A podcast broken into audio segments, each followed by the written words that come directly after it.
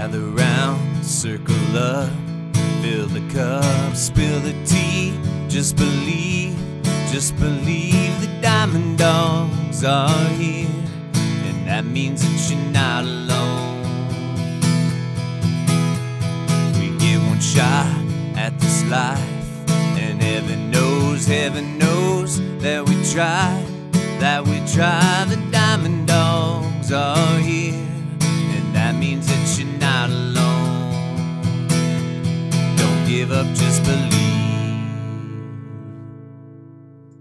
so welcome to the season one finale episode of the Diamond Dogs podcast. I can't believe we've made our way almost all the way through an Wow. entire season. This episode is is such a great ending. It has happy, it has sad, it has, of course, all the leadership lessons that we love.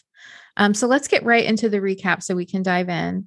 In this episode, we see Nate officially get promoted to coach, uh, which is such a oh, such a good scene. Yeah. And uh, one of his first acts as coach is to show the team an inspirational video of Jamie basically saying terrible things about the team. It's a really great scene where that uh, breaks down that we'll dig into. Mhm. And a great scene between Rebecca and Ted, where now that uh, the air is cleared and the apology has happened, now we just get to see what a great leader Rebecca is. So she's Mhm. this great coaching scene with Ted and really inspires him to cause some chaos on the field to confuse the other team. So all the prep for the game is is learning a bunch of trick plays and the team does really great with all of that. Ends up getting uh the score to tied in this final game which decides whether they get relegated or not. But unfortunately Jamie is able to score a goal at the last minute. He actually makes a pass to one of his Which is players. Um, huge. huge character development for Jamie. yeah. Um, and unfortunately, Manchester City wins the game, and um, that means that Richmond gets relegated. So let's go ahead and, and dive in, Jason. Where should we start? Man, there's again, I feel like every time we do these, there's just so much. So much. Um, I think one of my faves in this, be, and since we just ended with Rebecca talking about, you know, we we finally have peeled the onion a little bit of of who she is. Um, I love what she says when she says, "I forget how stress or I forgot how stressful this is when you care." I know. See, so she's watching the game, and that's what she's. She turns to Keeley and says that. Ah, so funny. and I think that that's I, I think that maybe sometimes our uh, folks that are listening who are in the leadership world, you know, we we don't care because we are afraid, you know, what's what like I'm good on autopilot, right? Like I'm I'm good just, you know, going through the motions. But man, I and, and I get I get that. I think like for some people, I'm just so not wired that way. Like I was talking to a, a guy the other night, um, friend of mine, and he's like, he's like, you know, I'm at this place where I want to kind of push the envelope a little bit and and see what else is out there. He's like, but I've had two jobs. I've worked for two companies and basically been in two jobs my whole career. Like he's moved up the ladder, but like he's been yeah, in been in the same companies. and he's saying that to me. And Beth, I'm like, I, I said to him, I'm like, I can't imagine what you just said. I worked for one company for 10 years and had seven jobs in 10 years. So like I just don't get it.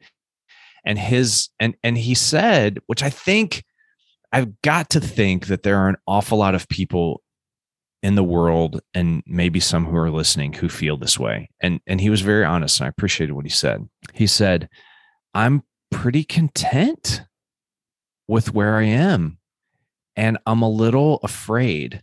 He's like, "Do I want more?" He's like, "Sure. I think." but but it's scary what's on the other Other side yeah. of that. And I I got a chance to throw in one of my favorite quotes of all time, my Jack Canfield quote, which is that everything you want is on the other side of fear. And I just think that so often we are we are afraid of what's going to happen if we care. But I just I got to tell you as one who has who has walked through the fear and been on the other side, it's there's no comparison. Well, and and you have to weigh that with what's it costing you to stay where you are and not care? Like what what's that giving you in your life? Yes. You know? so Um, much. That's not a good place either. So no. it might not be perfect on the other side of fear, but what what if what if it's different? What if it's better?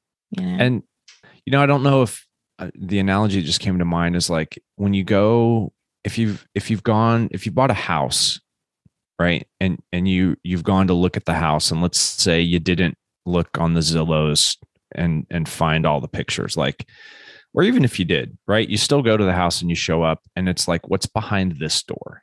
Like you have no idea what's behind that door until you open the door yeah. right and so when you open that door you may realize like that leads to a basement that you didn't know because maybe it wasn't listed or uh, growing up my aunt and uncle had a secret room off of their uh, kitchen which was super cool Super cool.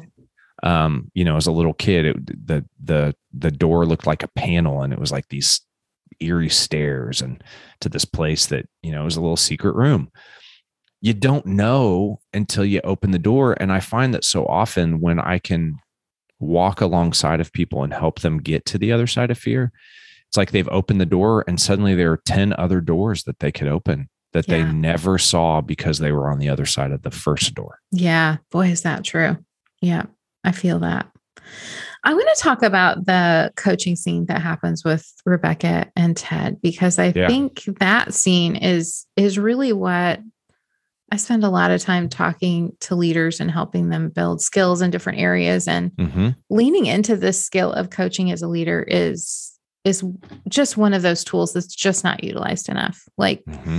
Rebecca does a really great job of basically the scene opens with of course he's bringing her her morning biscuits right and she she starts off and says I sense you're carrying around more today than just biscuits Ted just such a great like opening for hey I can tell something's going on today Right. so do you want to talk about it right And- which is her like that's as close as she can get to to like the vulnerability piece at this moment but she's still there you know doing it her own way which i think is awesome Well, and she's getting, you know, now that that she's really letting herself care about the team and she's she's let go of this grudge that she has. You know, she's really letting herself show up in a different way for everybody. Right. And we start to really see, I think, the leader that she truly is that's been trying to get out. Like we've seen these glimpses of it, but now we're seeing the real good stuff come out. And so he, you know, he confesses that he's really nervous about this game. He doesn't know how he can beat them. And, you know, he's just got all this anxiety. And she really encourages him to just think outside the box and think about how he can cause Yep. chaos. And that sparks in him, like you literally see one of those light bulb moments Yep. happen where he goes, gosh i love that. Yep, that that's it. And then he gets Yeah. up and he leaves. And it's just such a great example of what can happen when you leave a little space for somebody. Mhm. You ask them some powerful questions, you get them Mhm. to tap into really what's going on, and you let them open up the possibilities that are already inside his brain. Like he knew Yeah. what to do once it was sparked. He didn't need any more help. He didn't need micromanagement or a bunch of directions. He just needed the space to let the idea come to him. right And it's just such a great leadership scene.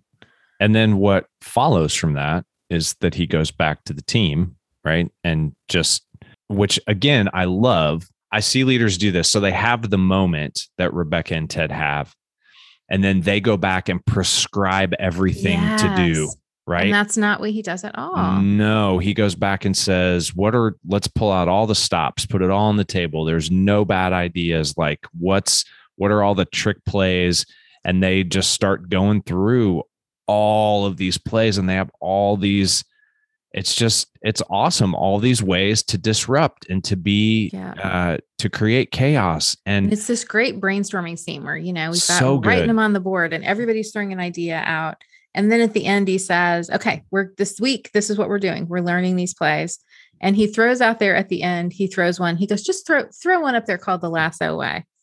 And we never see it. You never see anything about that Mhm. until the end of the game. But it's such a great, it's again, just another example of as a leader, you don't have to be the one that has the answer. you don't. You just have to leave the space for people. And what ultimately happens at the end, right, is they wind up calling that play too, which is so cool. Yeah. Like he doesn't call it. They they they're like the lasso way. That's what we're doing. That's what we're doing. Again, what does that show? That show that your team that shows that your team trusts you enough, um, and they believe in it enough. I mean, that's high trust, Yeah, right and there. they have that. They they tee that up in a way I think they don't always make as plain as they did this time because they also show this great moment between Ted and his son where they're, Mhm. you know, I think his son's basically giving him like a little pep talk before the game and he says and then he says something like, "What do you do during the game anyway?" cuz you you're just standing there and he goes, "Well, it's kind of, you know, it's kind of like being a parent and during the game I have to just stand and trust that I've taught them what they need to do, you know, Yeah. to do their job. I can't really do anything during during the game and at first I love the parenting analogy because that's exactly what parenting feels like all the time, Oh, especially as you have a uh, I've 12 year old, we're in preteen land now. And it's like, Mhm. oh, I have to just trust that I have instilled the things um, that he needs to continue to be a good human. And then you see that play out where the team does, like the team has been absorbing what he's been teaching and they do know what to do and they call the right play at the right moment and score this goal and tie the game. And it's just such a great scene. you know, when you think about this from a leadership perspective, I think so many, based on the culture of the place and maybe the culture that you have created as a leader, let's just put that onus Yeah. where it needs to be. So, leader, uh, opportunity here to check yourself. I can't ever say that phrase without saying check yourself before, Before you you wreck wreck yourself. That's right. Yeah. Another YouTubeable uh, You don't searchable moment, Yeah. YouTube searchable moment. Um, I think so many people are afraid of failure. What if it fails? What if it fails? What if we don't? And I have seen more companies do well who fail fast and fail often and then share the lessons learned so that they don't step in the same hole another time. And that's massive. Does your Yeah. team feel that they have permission to call the play? Yeah. right? First, That that's you- the first place to start. Right? Do they have permission to call the play? And do they have the freedom to execute it and potentially fail? And you know, how does how does all that how yeah. And that what work out? happens if they do fail? Like, what's the what's the culture like if failure does happen? Yeah. And that's I think that's huge. Yeah, I worked for a Um, company for a while where they there was there was this saying that that they would say of you know our our goal is to fail fast. Like if we're going to fail, we want Mhm. to do it quickly. Mhm. But it was just lip service. Really, they didn't want you to. Right. They, they were still they just wanted you to do what you were doing fast. Like Mhm. that's really what it was. Right. And so it can't just be something you say. It has to be okay. Okay, what happens when a failure occurs? I think this is a great opportunity for you as a leader. If if core values are a big deal where you are, right? If they're emblazoned And if they're not, on, they should be. right, preach that. But if they're emblazoned on everything that you have, right? They're on little, they're pinned up in people's cubes and they're on the website and they're um this is a great place. This is a great opportunity, I think, to just really di- how does that show up in my team? Do we Yeah. do these things? And if you want to be really brave, just send out an email to your team and say, you know, of the five core values that we have, where do you see that we are the strongest? Where do you see that we are not strong? Yeah, yeah, that's a great question. And be willing to take the feedback without getting offended because you feel like you've done whatever it needs to be to make that thing that everybody thinks is a weakness a strength because that's the only way that things are going to get better. So make sure that Well, and the another way you can kind of model that vulnerability is you can frame that and here's what I think. Here's what I think we're doing real, well, and here's what I think we're not doing well. True, false. What what's what do I have right? Right. What do I have Yep. wrong? Um, and that just gives them permission to know. Oh, okay, you're serious because you told me what you think too. Um, Right. That makes it a little less risky for people, I think, sometimes. Okay, let's dig into this this part that happens with Jamie too. This is such a you know Jamie. I just hate him with every fiber of my being. He's an easy one to he hate. does have this like really great moment on the field. So at the end, the game is tied. They've gotten word by that point that all they need is a tie in order to not get Yep. relegated. Yep. Um, so really they're just trying to hold hold things at the end. Unfortunately, Jamie gets the ball and breaks away and could easily make the goal. But he Yep. stops a second and makes a pass, which you, you know, in the history of the show, we never see Never, right. that ever. Nope. And that was something Ted was really on him to do more passing. And you kind of see it on his face. Like he has this realization. I, I think through watching some of the other things that happen through the game and just some of the conversations he and Keeley have had and other things that have happened, you see him kind of pull this all together and he makes the Mhm. pass.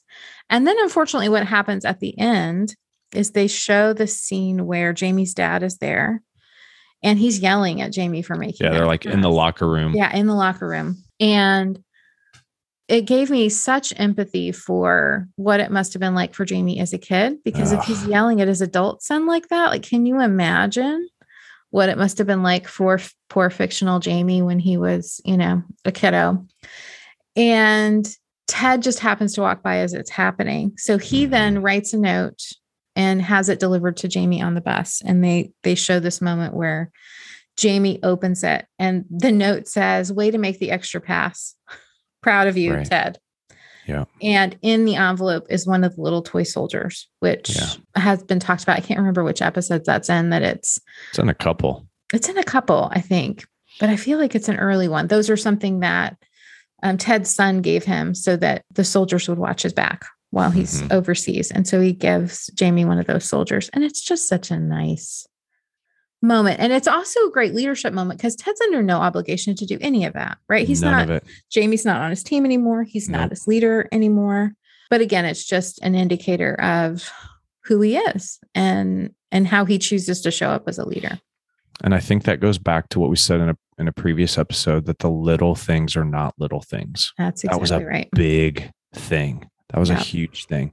And I, I think the other piece that's really important here that we I again I was talking to one of my coaching clients this week about this is that we have, you know, the person that you see in front of you at work is there's so much more going on than what you know Yeah. right? Like by proxy, Ted is the antithesis of Jamie's dad, right? Which is why, I mean, that's what Jamie grew up with. So, of course, Ted seems absurd to Yeah. him, right? And why why would I make the extra pass when I know, by the way, that my dad's going to come and sh- like I think the thing is, dad says, "I didn't come all this way to see my son make the pass." Yeah. Yeah. right like like you're a loser for not taking all of the all of the credit and all of the glory and i just and and i'm glad that we have the guest that we have today that that we're going to talk to because there people are complicated beings and so much of what is sitting in front of you has nothing to do with Yeah. what is sitting in front of you Yes, It- that's exactly it has right. nothing to do with the work it has nothing to do with the job it has nothing Yeah. to do with the tasks it has every so much more to do with the way the person was brought up the expectations that they have the story they're telling themselves in their head the filter that they're using to filter all of the things it's just and and i think as leaders most times leaders that i've had that have been bad leaders make it all about the situation Yeah. and and not about the person and the people who've been amazing leaders make it all about the person Yeah. and i think i've shared this before but but one of the best phrases that i've ever had used on me and i use it to this day. Uh, shout out to sherry christopher for this but she would say help me understand. Fill in the blank. Whatever, help me yeah. understand why you made that decision. Help me understand uh, what the goal or the objective of this was. Help me and in that, she wasn't saying it explicitly, but she was saying to me, what what are the other things that are there that I need to know of that I'm Yeah. not aware What's of? from under the what I see. Yes. Mhm. And oh, I just think the the more that we know, you know, people are like, uh, going to going to lunch. Why would I waste my time going to lunch with somebody and not talking about business? Well, because you're going to learn a whole bunch about their Yeah. story Yeah. right and and learn what has made the person sitting in front of you the person sitting in front of you Yeah. And- absolutely. that's so important Yeah, I Hmm. love that. Love it. Okay. What else do we want to go into from this episode? i think we just need to hit these couple of quotes before Oh, we bring on quotes. our, our Do the hope guest. one because it's so good. Yeah, so you know, I I gravitated to this one anyway because the you know the the mission of fire starters is to ignite hope and to torch fear. So anytime people are talking about hope, I love it. And so Ted is talking to to everybody and he says, you know, I've been hearing this phrase y'all got over here that I'm that I ain't too crazy about. It's the hope that kills you, which is the phrase, right? Y'all know this? Y'all know that? I disagree. I think it's the lack of hope that comes and gets you. And I love that he said, like, it comes and gets you, like it Yeah. searches you out, Yeah. right? It's not just some random thing. And then he goes on his uh his little preach about about what he believes about hope. He says, See, I believe in hope. I believe in belief. Now, where I'm from, we got a saying too. A question actually. Do you believe in miracles? Ah, So good. This is what he says to everybody right before they go out to play the game. It's a pretty good pep talk. yeah. I mean, just doesn't get much better than that. No, that's so good. And Yeah. then you know we'll end it on a on a funny note. Well, and just because, you know, it's the finale, they had to give us another tea moment. They just had so at the end, they're, you know, Ted and Rebecca are meeting and and Ted is certain he's getting fired, by the way, that she's going Right. to bring in another coach now that things have changed and and she ends up telling him that she's not and she wants him to stay and to see what happens. And so she offers him some tea and he says, No, tea and I are on a lifelong hiatus, which is funny. So he says, Just water, please. So she pours him some water. And it turns out it's carbonated water. So just when he thinks he's safe from the tea, turns out she's got carbonated water in her office. And he, I mean, spits it everywhere, all over her. And there's like this pause. And then he goes, Did I get you? And she's just covered. Like I, It's I like dripping off her earlier, I, like, eyebrows. I would have paid many thousands of dollars Oh, to be in the so room when that was good. filmed. Can you imagine? It's so good. And what's really great about this, and I didn't think about this until just now when you were talking about it, they have literally brought it first full circle from episode one to episode 10 because the first one was when he was offered Yes. tea and he spits the water at the press conference.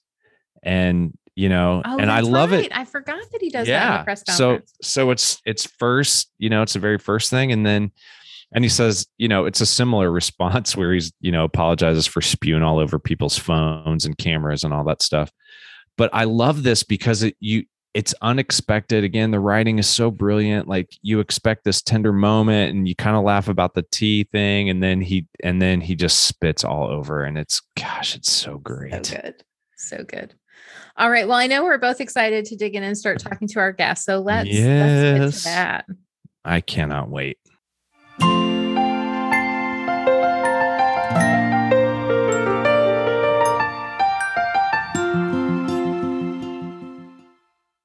So, in the studio today, we are so excited to have our good friend, Enneagram expert, soberish coach Rach, which she's going to tell you all about those things. But we are so excited to have Rachel Pritz uh, in our midst today to talk about Ted Lasso and the Enneagram. So, Rachel, could you just first introduce yourself and tell our listeners who you are for those who don't know you? Sure. Yeah. So I appreciate that. I love how you said studio since we're all sitting in our houses, but we'll pretend right. that we are Yeah. in Well, very you know. This is the podcast studio. Perception Rachel. is It reality. That's So right. It is here the- we go. It's the virtual Um, podcast studio. yeah. Uh, so I, I use the term expert lightly. Many people will say Enneagram expert. And I swear every time I read something new on the Enneagram, I get knocked off my high horse Yeah. of considering myself as an expert because there's so much there and so much to learn. But it is something that's been a huge uh, personal growth opportunity for me. I use it with lots of clients um, with the right teams when it makes sense. I'll use it with teams, um, Mm. some boards recently I've been using the Enneagram with, which has been really fun to help kind of expedite their work together. So I do some Enneagram work. I am a certified life coach. I also do executive coaching. So I kind of have my hands in all of the things. And in the past year or so, I started exploring my relationship with alcohol and it being a center stage in my life. And I decided I didn't like that anymore. And so really uh, cut back almost all of my drinking, went from drinking almost a bottle of wine a night to drinking pretty much nothing.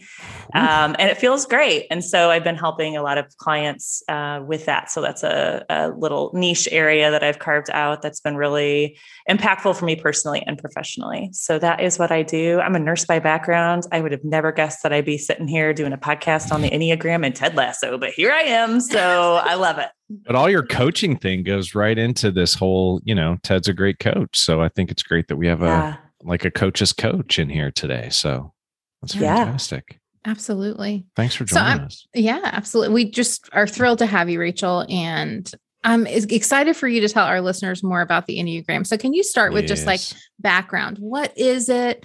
Why would somebody want to use it? Why should maybe spell it because people are like yeah. any a who, any a how, any a it's like yeah. a Dr. Seuss kind of thing.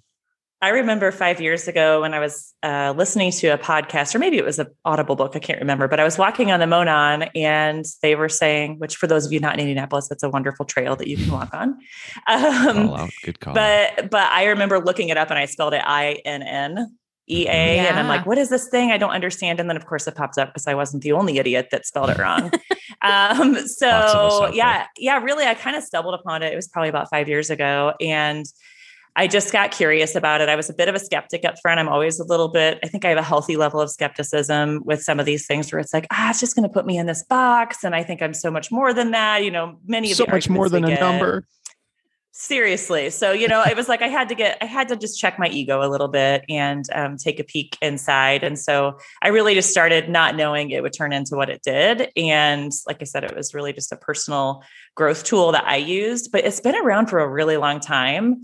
It's just recently gotten a lot of attention for sure. And especially in the west right? Like especially for in the sure. US. Yeah. Well, and and in South America is really where they really started expanding it from a psychology standpoint in the 1950s and then brought it to the US. And so, you know, really human psychology hasn't been around for that long. So it was around the 1950s yeah. that we were starting to develop that and people were connecting it with the Enneagram and saying, "Hey, this thing kind of has some legs here. We're actually seeing a lot of these motivators and such uh, line up with what we're seeing in human behavior. So I think the big differentiator that um, the Enneagram has with some other typology tools and personalities um, or personality tools is that it's around motivations. So it's really around the why behind mm-hmm. your behaviors. Yep.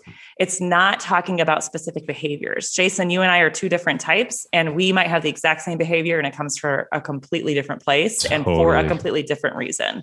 Yep. So that's what makes it really hard, actually, as I was doing some homework on on you know the show and i watched the first couple of episodes again because it's been a long time it was like gosh this is this is really hard because mm-hmm. the external behaviors rarely ever really match what's going on internally so you really so have true. to dive in deep with people to understand why they're doing the thing they're doing and we as human beings rarely ever understand that ourselves yeah. So I think that's what's great about the Enneagram is it kind of gives you this language that I just didn't have until I discovered it. And I knew when I read the type nine, which is the type that I um, am most dominant and I, I just knew reading some of those words that those were true for me. I, it was just this inner knowing that it was, I just knew it, you know, and it's like, gosh, this also doesn't feel great. Yeah. so, it was hard. So can you break like, so I'm, you know, we try in when we put these episodes out to help people, you know, some who have who've known who have an idea, maybe they can spell the Enneagram and have found it online, and others who are like, I don't even know what this is. Like, what are what are we even talking about? So, can you give us? Um, I'm thinking, you know, broad overview, the numbers, maybe wings and arrows, and some of those things that people hear, just like super high level for somebody who's like, mm, that sounds kind of interesting. I want to know a little bit. You know, this this might pique their interest to go dig a little deeper. Sure. So you want me to go through all nine of the types, just like no, no, no. Just tell us. Just tell us how, like, how how this is maybe different from like a disc profile or from like a Myers Briggs because you know they get yeah. this gets lumped in a lot aside from the why, which I think is the major yeah. distinguisher. Yeah, I would say the major distinguisher is that that motivator. There's sort of a nature versus nurture conversation between some of these. I think the Enneagram actually does both of those. There's some teachers that think it's really a nature conversation. Um, but yeah, I mean, I think I think there's a lot there for sure. And we're just, gosh, we develop these little personas as young people, really young people, yeah. and we carry them throughout our lives. And we're continuously just doing the same patterns of behavior because that's what we've known and it's what feels comfortable to our brains from a neuroscience perspective.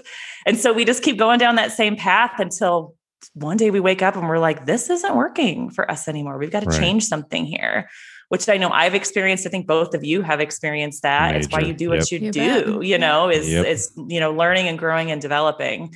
Um, when it comes to wings, because you may hear us say that, and that can be confusing when we throw around these different uh, terms. I know that was super confusing to me when I first started my journey. But wings are essentially just the number on either side of your number.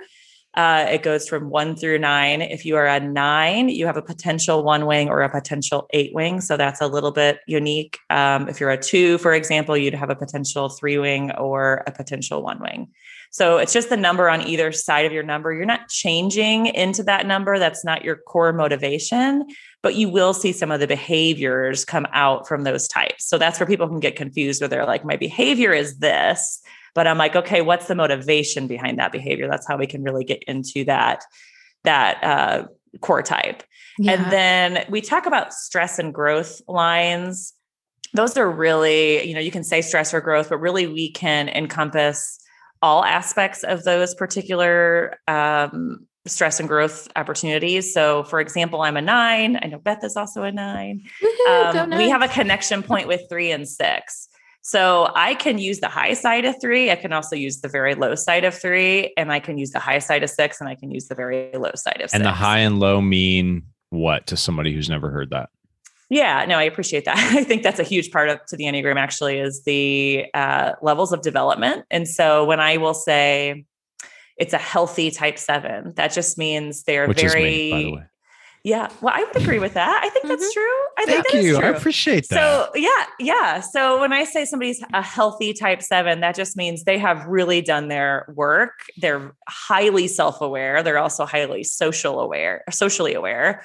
Um, so I would say that's what healthy means. Then you have the average, which is where most people live. Most people live in that average space. It's autopilot. It's just easy and comfortable. Like I said, we're going yeah. down that same neural pathway. And yeah. then you have the unhealthier aspects of those um, of each type. So there's kind of three levels within each one of those those three subsets of of health and levels of development. So when you hear us talk about that, um, that is what we're talking about, just those different levels of development. And we all know this to be true. You know, when we show up in spaces where we feel healthier mentally and emotionally and even physically, mm-hmm. you know, you know those times in your life, and you know those times where you are more in that average or even unhealthy space. You know, I could identify some times in my life where I was in more of the unhealthy space, and you get down into some of that stuff and there's some diagnoses that you can place with those. I mean, it gets pretty scary down there for sure. So, yeah. Um, but I think the cool thing about that is there's just so much growth opportunity. So you can be mm-hmm. in that unhealthy space and you can get, you can inch your way and work hard all the way up to the healthy agree. space. And yeah. have seen yeah. that with some of my clients as well. That's yeah, very, yeah. very true. Super true. Hey, Rachel, what would be a good resource if somebody is like, ooh, I'm really interested in this. I don't know anything about it. What what would a what would a good like starting point be for them to continue to learn about it? Yeah, I mean, typically there's there's a lot of books out there, but I would say The Road Back to You uh, with Ian Cron and too. Suzanne yeah. Stabile. I just think it's a really good high level synopsis of all the types.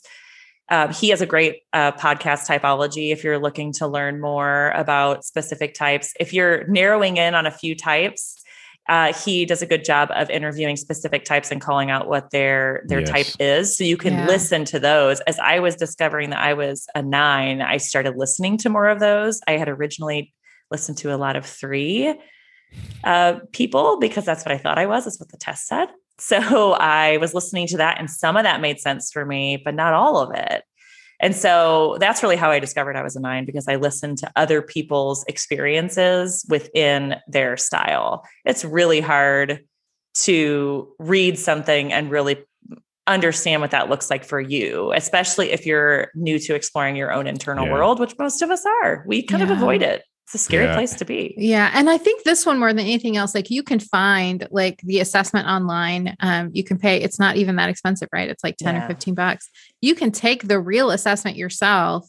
But this more than any other tool I think that's on the market, that's just a starting point. That is not the decider of what your type is, right? Like But Rachel just please mentioned. take the real test. Take don't the do real the test, don't take the face. Facebook. Yeah. yeah, don't take stupid I'm so- I love- don't take I the love you TikTok both. Enneagram test. doing That's all my so work for me. stupid. yeah. So Well, stupid. You know, the converted almost always are the ones who end up being the best preachers, right? That's us right here. Yes. Yeah, because you have people who do those who are like, "Oh, I took the TikTok and I'm a I'm an eight with like a two wing," and I'm like, "That's Yeah, not no, you're not. possible." They're Yeah, like, that's "But what that's what the saying. Yeah. TikTok." I'm like, "No, move on, move move along." Yeah, but this one you really looking have for- to dig in. Like you can't Yes. just take the assessment at face value. I test as a two, Yeah. Rachel tests as a three. We're nines, like Yeah. big hard nines. I always But- tested yeah. as a seven. I know Well, that's see, shocking. but you're yeah, you're a You're special. most seven seven that's ever seven. That's Jason Barnaby right there. That's right. Yeah. So yeah, I would recommend the Enneagram Institute RHETI assessment. They say it's got about an 82% validity rate. I think it's lower personally, just coaching over the last three Yeah. years. So many clients are mistyped, but only they can tell, you know? So Yeah. the, I have no idea what their primary motivators are. Only they can really do that exploring. So I I am not a proponent of typing people and saying they have to be this type. We're going to do that a little bit today. We I'm are, just for about, fun, These are like they're characters. This is fine. We can do this. They're But not real people. hard. Yeah, it's And- really and- hard to do. Um, and I have worked with one other Enneagram teacher who uses the Enneagram in her drama class. So she teaches drama and she teaches these different sorts of personas and ways to show up. Ooh, That's And so it's Interesting, yeah. really cool. She was actually on my Leading with the Enneagram podcast, and it's really cool what she does there. She's also used Myers Briggs in the past as well, but really cool to think about that from a story perspective and how writers come up with these characters.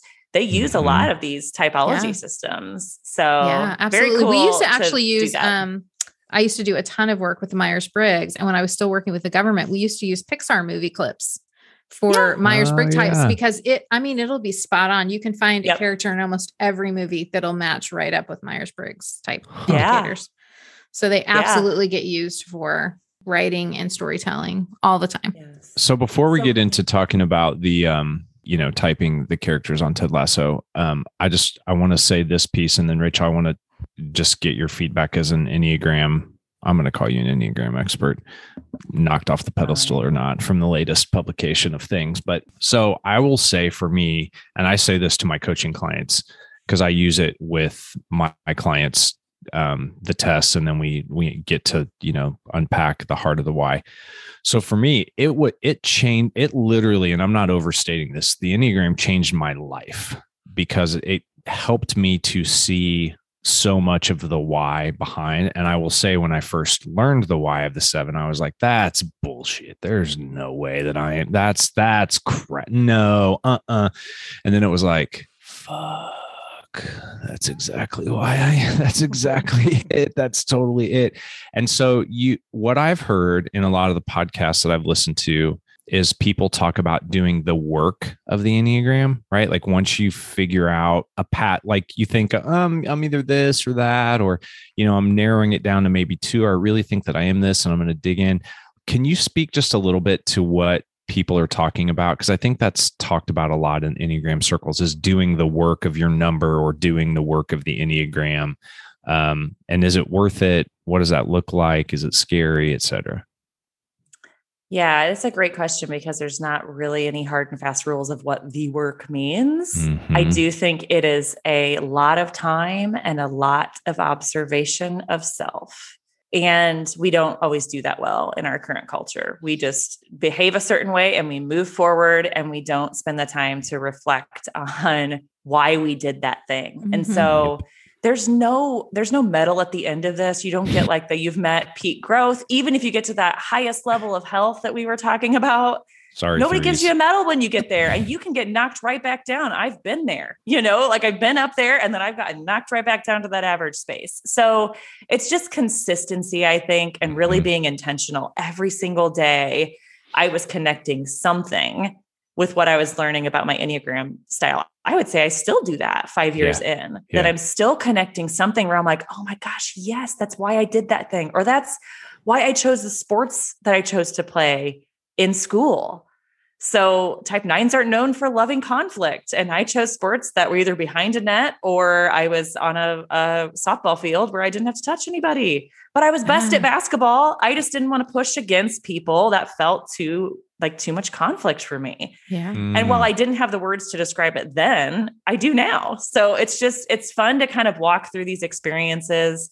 I love having clients when they discover their type or they're within two types and they're not really sure. I'll have them get out an old photo album and just have that trigger of like, oh yeah. Mm, that's Oh, that's, I that's love interesting. Look at look at me on the stage. I'm kind of behind the curtain, but I want to come out. There's a picture of me Mm. that is that, and that is how they describe nines typically wow. and that hit really hard for me to to think that yeah i do i want to be at center of the stage but i feel like i have nothing to say and nobody's going to listen Those were my two what if abouts. Mm, mm, mm. Oh, that just that hit me right in the chest, Rachel. So good. Yeah, that's where this tool is so powerful because it's Mhm. not just surface level observations, it's often deep Yeah. realizations like that. Right. And that's where I think it really shines if you're willing to do some one on one inner work with yourself.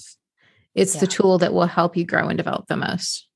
Yeah so the, to answer your question it's really hard it's also something that you can just make quarter inch turns every every day, Mhm. and you can really make incredible change in your life i would agree with you jason completely changed my life Yeah. completely changed my relationships, my relationship with my partner. I Agree. mean, all of the things completely 100%. changed the way I parent my own yes. children. Yes. So yeah, yeah, I'm I'm with you on that. It took a lot of time though. I didn't get Yeah. that from the test and reading the results, which were Totally, wrong, by the way. Yep. I didn't Exactly. get that experience. It took me years of intentional growth and development to get there. Yeah. Yeah. No, I, I agree. And I think it is very similar, you know, for anybody that's ever bought a car and you, you know, suddenly you're driving around in your car that you just bought and you see that car everywhere you go, like at every single intersection. I feel like when you start doing the work, like you just start seeing these things. Like it's like, oh, there, it's over there, it's over there. Oh, I see it in this. Right. Oh, it's the, Yeah. which is, I mean, for me, because I love this stuff, it's, and I geek out on it. It's so fun, but it, it's not easy. Yeah, that def- definitely does not make it make it an mm-hmm. easy process. And I struggled a lot. Rachel, we talked about this a little bit in episode two, I think, that you are the reason why I know I'm a nine is because of Rachel, because I did did a coaching program that Rachel did for other coaches wanting to learn more about the Enneagram. And when I found out I was a nine, I was not thrilled about it. like I was like, Yeah, No. usually your type really pisses you off. like you're like, like, no, I'm going to argue mm-mm. against this. I mean, our ego gets in the way of this, and I think we're trying to dismantle the ego. That's the point. When you get to that real growth space, I think the ego has very little grip on you. yeah. Um, With the it still exception of the pops up for me for sure. Maybe, maybe not for sevens, um, but yeah, or maybe maybe not for sevens or eights. I don't know. I don't know. Um, but yeah, for sure. I mean, I think that the ego has this grip on us, where we're going to argue against these things, Yeah. and when we can loosen that up a little bit and be a little more open. Uh, that's when the magic happens for sure. Yeah, and and you're right. You're so right. The stuff just like lands in your lap where you're like, all right, already. I got it now. Fine, I'm a I got it. I've heard this for the 17th Nine. time. I get it now. Exactly. funny. I came into my awareness of being a nine with uh, with the temper tantrum of a two year old, and it took me a little Yeah. bit to get to the point where I was like, okay, Yeah. you're just a That's how I felt when I realized what my Mm. why was. I was like, Yeah, Yeah. no. no, I don't yeah, want it's to. be real that. cute when I Hard read that we were stubborn. You know, us nines I can know. be stubborn and passive aggressive, and I was like, "No, I'm not. You can't tell me what I am." And it's like, "Oh my, like, come on, Oh, here we go." it. Like, Yep, yeah, here we are So, again. Yeah, everywhere I turn around. There I am being a stubborn horse's ass about stupid stuff. But yeah, I yeah, really. so maybe cool. that's a good segue into do we have any nines on in Ted Lasso? Do we have What do you do think, you- Rachel? I have a couple of of people that I wonder, but I would really Yeah. appreciate your and so before before you say that though what is that because um, for those listening uh, when you go out there's some different apps and things that you can look at i really enjoy the it's called the Ennea app spelled the beginning Mm-hmm. of it is spelled the same way and you can get uh, each number ha- one through nine has a nickname a, a title something like that right like the the seven is the enthusiast or the Mhm. joyful person Um, the nine is the peacemaker. Am I correct in that? Yep. Yeah. Yeah. Sometimes called the Um, mediator. So you'll notice there's there's multiple names depending on which teachers you're you're learning from. So you may notice that that was very confusing to me. I'm like, am I a peacemaker or a mediator? It's essentially Yes. the same thing. It's just Somebody's it's just two different different ways to look at it. Yeah. I think Right. the biggest one is probably the type one is called the perfectionist in some spaces, and other people call them the reformers. I prefer the reformer because Yeah. not all of them, when you look at the subtypes, have perfectionistic qualities to them, like we would think in the traditional sense. Yeah. But they are reformers. They are big All on those fools are it's- reforming. yeah, Yep. it's right and wrong, and that's it. so Ain't no uh, gray. so, yeah. Yeah. So, you know, I mean, I think I think that that that's another important piece to think of is some of those names, you know, like the type eights are called the challengers or sometimes called the protectors. I think they can be Mm. both. So I think when Mm. they're healthier, they are the protectors. Ooh, when they're good more in that average space, they can be more of the challenger. Yep, I'm married to an eight, so I see both of those. Yeah, good point. Yeah. Yeah. And I don't, we can probably start with the characters as I think the easiest one to type is Hit Roy it. Kent. Roy he's got to be the easiest. And Yeah, I think he's on. an eight. You Yeah, know, I mean, I think, I think he's that. Yeah, And he's fuck got off, the fuck growling off. Like Yeah. for sure. Like, and he's also one of my favorite characters, which is so interesting because So eights used to scare the hell out of me. Yeah. Mhm. And I have really learned to just embrace eights. I understand their motivation and they have Yeah. such a need to be self reliant Yeah. and they don't want to show any vulnerability. And Mhm. that really opens my heart up to them because I'm like, oh my gosh, they just don't want to be seen as vulnerable or weak Yeah. or like they can't take care of themselves, you know? So that's huge. But you see his protector side come out too. There are some, especially I think in the second season, there was a little more of that, but you see him come out. Yeah. And man, you you want to eight in your corner. Um, well, and he's that in protector vulnerability too. That vulnerability with his niece is so precious. It's just so sweet. You know, this guy who like they've got this national song they sing about him, like you know, with f bombs all over it, and he's just he's really like when you peel when you get past the outer really tough Mhm. wall, he's just a big old teddy bear. And that's so true for most eights. Like if you can get in there, they're big squishy That's- bears in there. That's a big old if, downs, though. but yeah, yeah, they're sure. they're you got to get through all those external layers. And I think the other thing that you really see with him that's so eight is he's got such great natural leadership qualities. Like he's Yeah. Yeah. team captain and you see him step up in those ways. And that's also very eight. They tend to be really drawn to those positions. yeah. Um, Yeah. Yeah, it'd be interesting to see like 20 year old Roy Kent, you know, because I Yeah. would imagine he's evolved over time and stepped into more of that protector space and leadership versus maybe being a bulldozer in his 20s. Yeah. I don't know. Maybe Well, they'll make a little spin off show, Roy Kent as a baby. Oh, I don't know. that that'd would be be fun. cool. I would Well, there's that- that. there's that quote by uh Nate, right? Where he says he's like, you used to be pissed off at the grass. like right? Like Yeah. So I don't was recall that, but that makes sense. Yeah. he was a pretty he was an angry young man. Yes. Yeah. I love that. All right. What do we think about Ted? Let's go to Ted. Oh, come on. What do you think, Rachel? Okay, so this is where the subtypes really play with you here Yeah. because there is a social subtype, which is the counter type, which essentially means it doesn't always line up with that particular type. I think Ted is a social seven. Mm, So um, the other two I subtypes tend to be more self focused. Yeah. And that's why people mistype this. I think a lot of them will say he's a two because he's a very Yeah, yeah, thoughtful agree. person. And so he, you know, like he throws a birthday party for Sam and, you know, like he does all these things where you're like, gosh, that's not very seven. Like I remember watching that and thinking, gosh, there's so many, like, I- I think more, sevens are more self focused. Um, but the social seven is not. The social seven is much more externally focused and Yeah. can look a little bit more like a two. Um, he's definitely, if I'm not right about the seven, he's definitely in the positive outlook group. So two sevens and nines live in that Yeah. positive outlook group. There's no way in hell Ted Lasso doesn't live in one of those three spaces for sure. Well, and I think there's a Um, little touch of nine. Like there's probably an argument to be made for nine too. I'd be interested sure. in the, you know, underlying motivation too. And and we'll talk about this more in season two as we dig into those episodes. But I also see some nine in him in the journey he takes with the mental health counselor that appears in season two, because I think that quality we have of just not fully being awake to what's happening with us. Yeah. And you see that really Yeah. kind of spiral up with him. Also, his, you know, natural desire for everybody to just be okay. You know, that that could like I can see a case there too. I think he's got Yeah. he's Yep.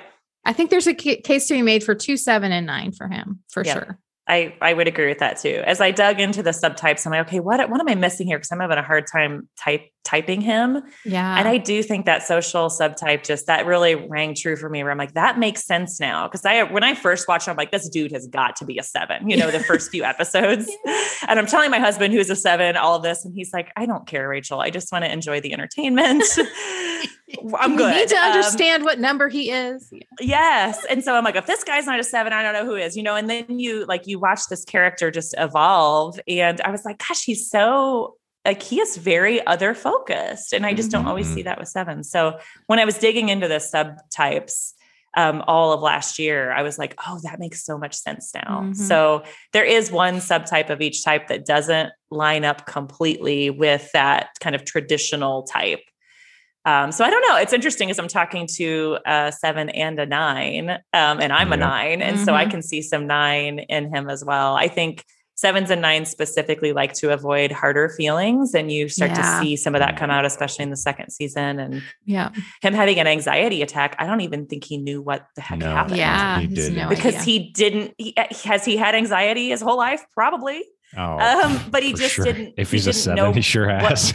right he just didn't know what that Didn't know felt what it like and was. so you just saw Yeah. it like totally derail him Yeah. because Right. they kind of do live in like a peter pan land you know it's Yeah. kind of like everything's fine everything's awesome So, before we move on to any other characters, I just want to press pause on a couple of things. So, for those of you who are listening who are like, "Oh, cool, the Enneagram has nine numbers." Wait, subtypes? Psych. There's actually 27 numbers if you really want to get into it, because every number has three subtypes. So that's one thing. And then the other thing is this.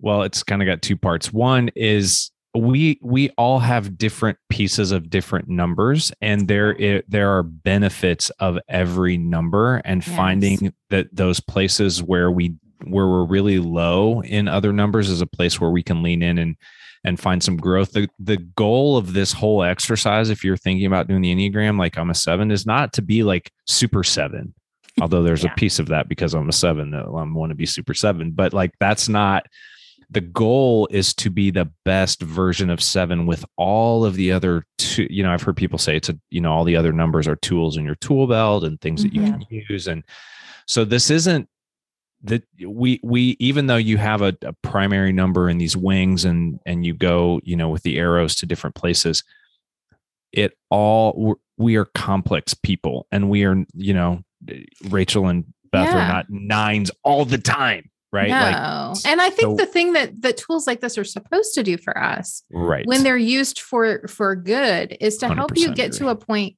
where you're not just reacting automatically, you're reacting with choice, right? You're Right. Yep. reacting with what's going to serve me best in this situation. yeah, intention not just what do I do? Get what do I normally? Well, normally I fly off the handle or normally I hide under my desk. You want to get to a point where you choose the behavior that's going to get you the result that you want in the Right. situation or it's Normally I plan a trip. relationship or whatever that is. What'd you say, Jason? I said normally I plan a trip That's right.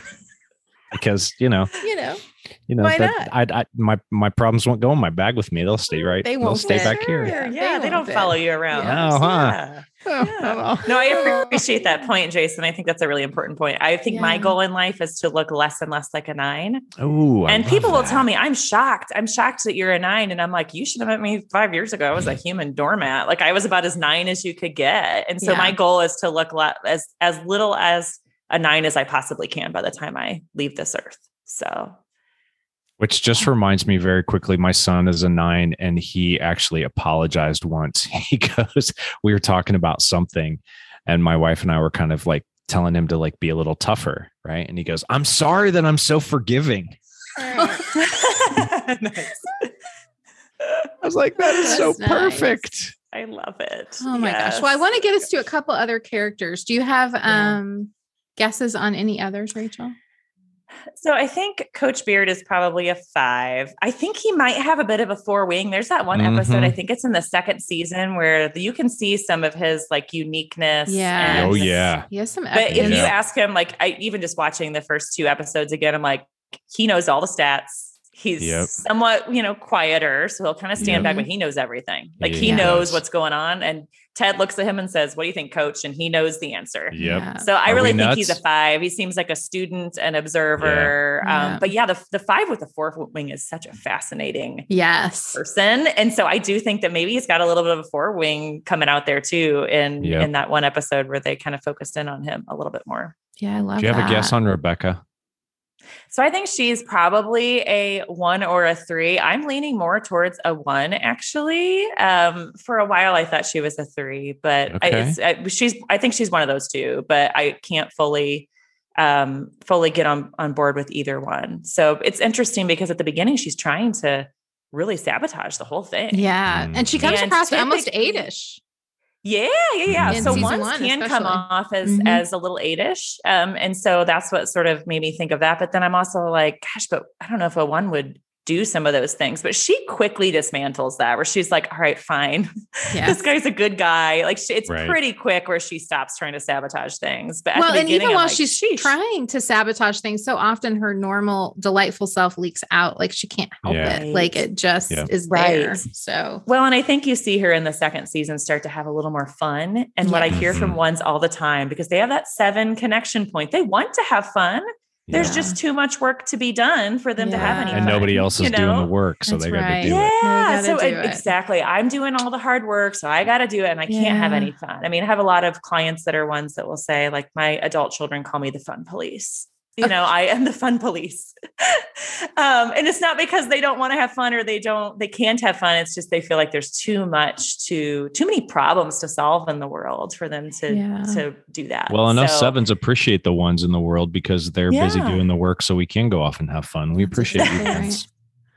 That's Yeah. right. So I don't know. And then there's the image conscious thing, which the twos, threes, and fours are very image conscious, not just externally, but you know, she's obviously, um, you know, horrified at her uh, ex-husband Rupert's, you know, stuff going on and all the things that he's done, and you can tell that there's a huge hit to her for that. Where it's like, gosh, I'm in the public eye, and they're asking me these questions about my cheating husband, and that was like, you know, really hard for her, which it would be for anybody, but you know, somebody that's more image conscious would struggle with that. yeah, for Right. sure. I love that. What about Keeley?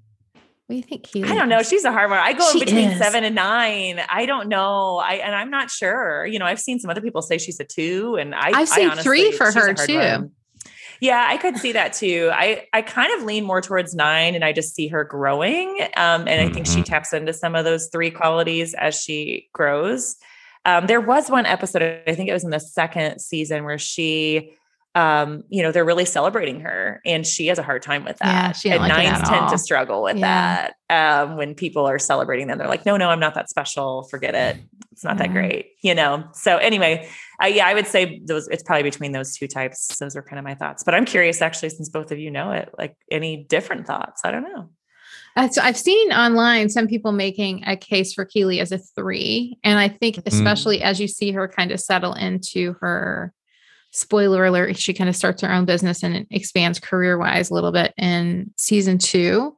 I can see why people make that argument, but I agree. I think there's nine or there's two there too. Yeah. Like, I don't know. I'm not completely buying three. She could be three two Yeah. wing or two three wing. Yeah. Like that. That Yep. seems possible for sure. Well, and there's the social subtype of the nine looks a lot like a three. Yeah, that's so very they can get mistyped as a three. Um, so there's that too. You know, you get into all these subtypes, and that's when my brain starts to exploding. Yeah. Yeah. yeah, for sure. So yeah, I think Higgins. I think he's probably a two. I've heard that argument. I don't know. He is very helpful in nature. Yes. Um, when you see him, I think it's a Thanksgiving episode. I can't remember. Yes. He Yeah, hosts yeah. people, Yep.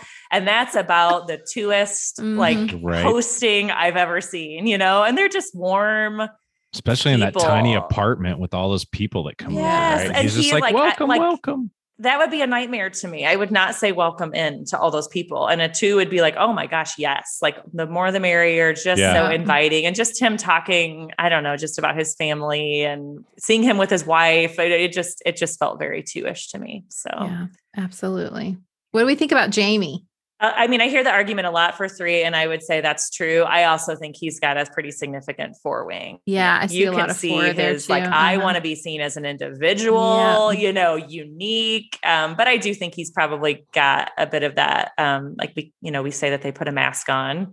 The threes do, um, and you see some of that come out too as his character unfolds, where oh, everything's not great. That he's not, Yeah. everything's not Mhm. amazing and awesome, and he's not killing all of his goals. There's a darker side Yeah, um, to Yeah. some for sure. things. For sure. Okay, I think last one I had on my list that I wanted to make sure we got to was Nate. And Oh, Nate yeah. is tricky.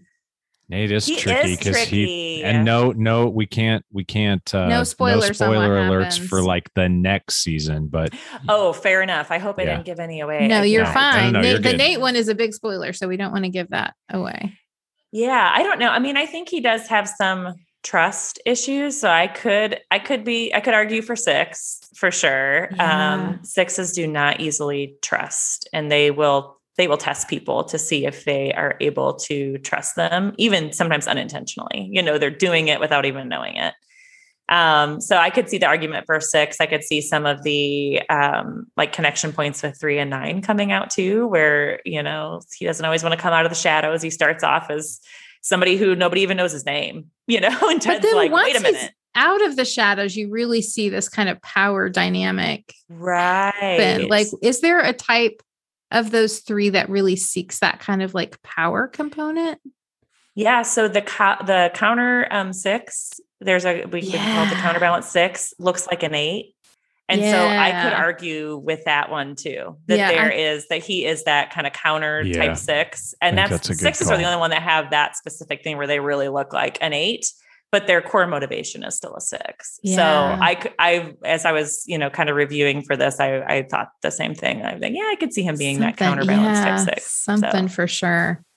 So lots to head for Nate. We don't want to ruin too much about that, but No. uh, I know, but So I'll be curious another season in, you know, as as there's I a whole other season and these characters continue to develop, I might completely change my mind. That's right. Maybe we'll have you back We'll at the a end of season revisit. two. We'll do a and revisit. Yeah. Yeah. But For it's a hard one. Honestly, the more I know about the Enneagram, the harder it is for me to type people because Yes. it's so dang dynamic. And Yeah. there's Yeah. so many things where I'm like, well, would that be a stressful experience to that character? Yeah. I don't know. You know, we don't we don't always know. And they, you know, the writers I think specifically in this show give us just enough to keep us interested for more. They're Yep. not laying out these characters in black and white terms. They're really And- letting them and we come back time. hungry every season. That's right. For and you really sure. get to see them develop and grow. Yeah. And that is such a nice thing to see in characters. They're not flat. Yeah. They're constantly Yeah. evolving all the time. I love it. Well, I want to be super respectful of everybody's time. I feel like we could talk to Rachel all day because I feel Yes, that way every could. time I talk to Rachel.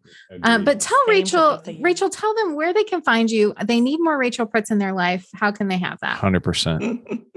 and if you don't need Rachel Pritz in your life, that's fine too. Just don't go to my website. Um, so it's it's real simple. I promise I don't have a big ego, but my website is just rachelpritz.com. Like that's it. It's just my name. Um, and that kind of, you know, just outlines everything that I do. So I do some team development work. I work one on one with people. I kind of do it all, but my ultimate goal is really to grow and develop people to their full potential whether or not that's in a corporate job in a leadership space or whether or not that is in the nonprofit space or you are a stay-at-home parent i don't care if you have if you have the desire to grow and develop then i want to work with you so my website actually is up to date as of like about a month ago like everything's on it of what i do and it's all in one place it's so fun Simple so pleasures in life. And you're really fun to follow on social too. Tell them how they can do that. What's your handle on all the socials? Yeah. So on Instagram, I am soberish with underscore coach underscore rach. I didn't think that through with having to say that out loud with the underscores. I did and the then same, same thing. thing on TikTok. So I don't know. I'm like a fossil on TikTok, but for some reason I have like 14,000 followers. So come follow me on TikTok if that's your brand of fun right now. And then LinkedIn, just, you know, Rachel Pritz, you can search me and find me there. I do a little So bit of uh, stuff on all of those platforms. Yeah. So whichever one speaks to you most. Well, Yeah. we were thankful to have you on our platform, Rachel. Thank That you. is for sure. Well, I you, love what friend. you're doing. And of course, it's always a delight to speak with both of you. So Thanks for joining us for the Diamond Dogs podcast. We'd love to hear your thoughts on the show. You can find us on Instagram at the Diamond Dogs Podcast or wherever you like to listen.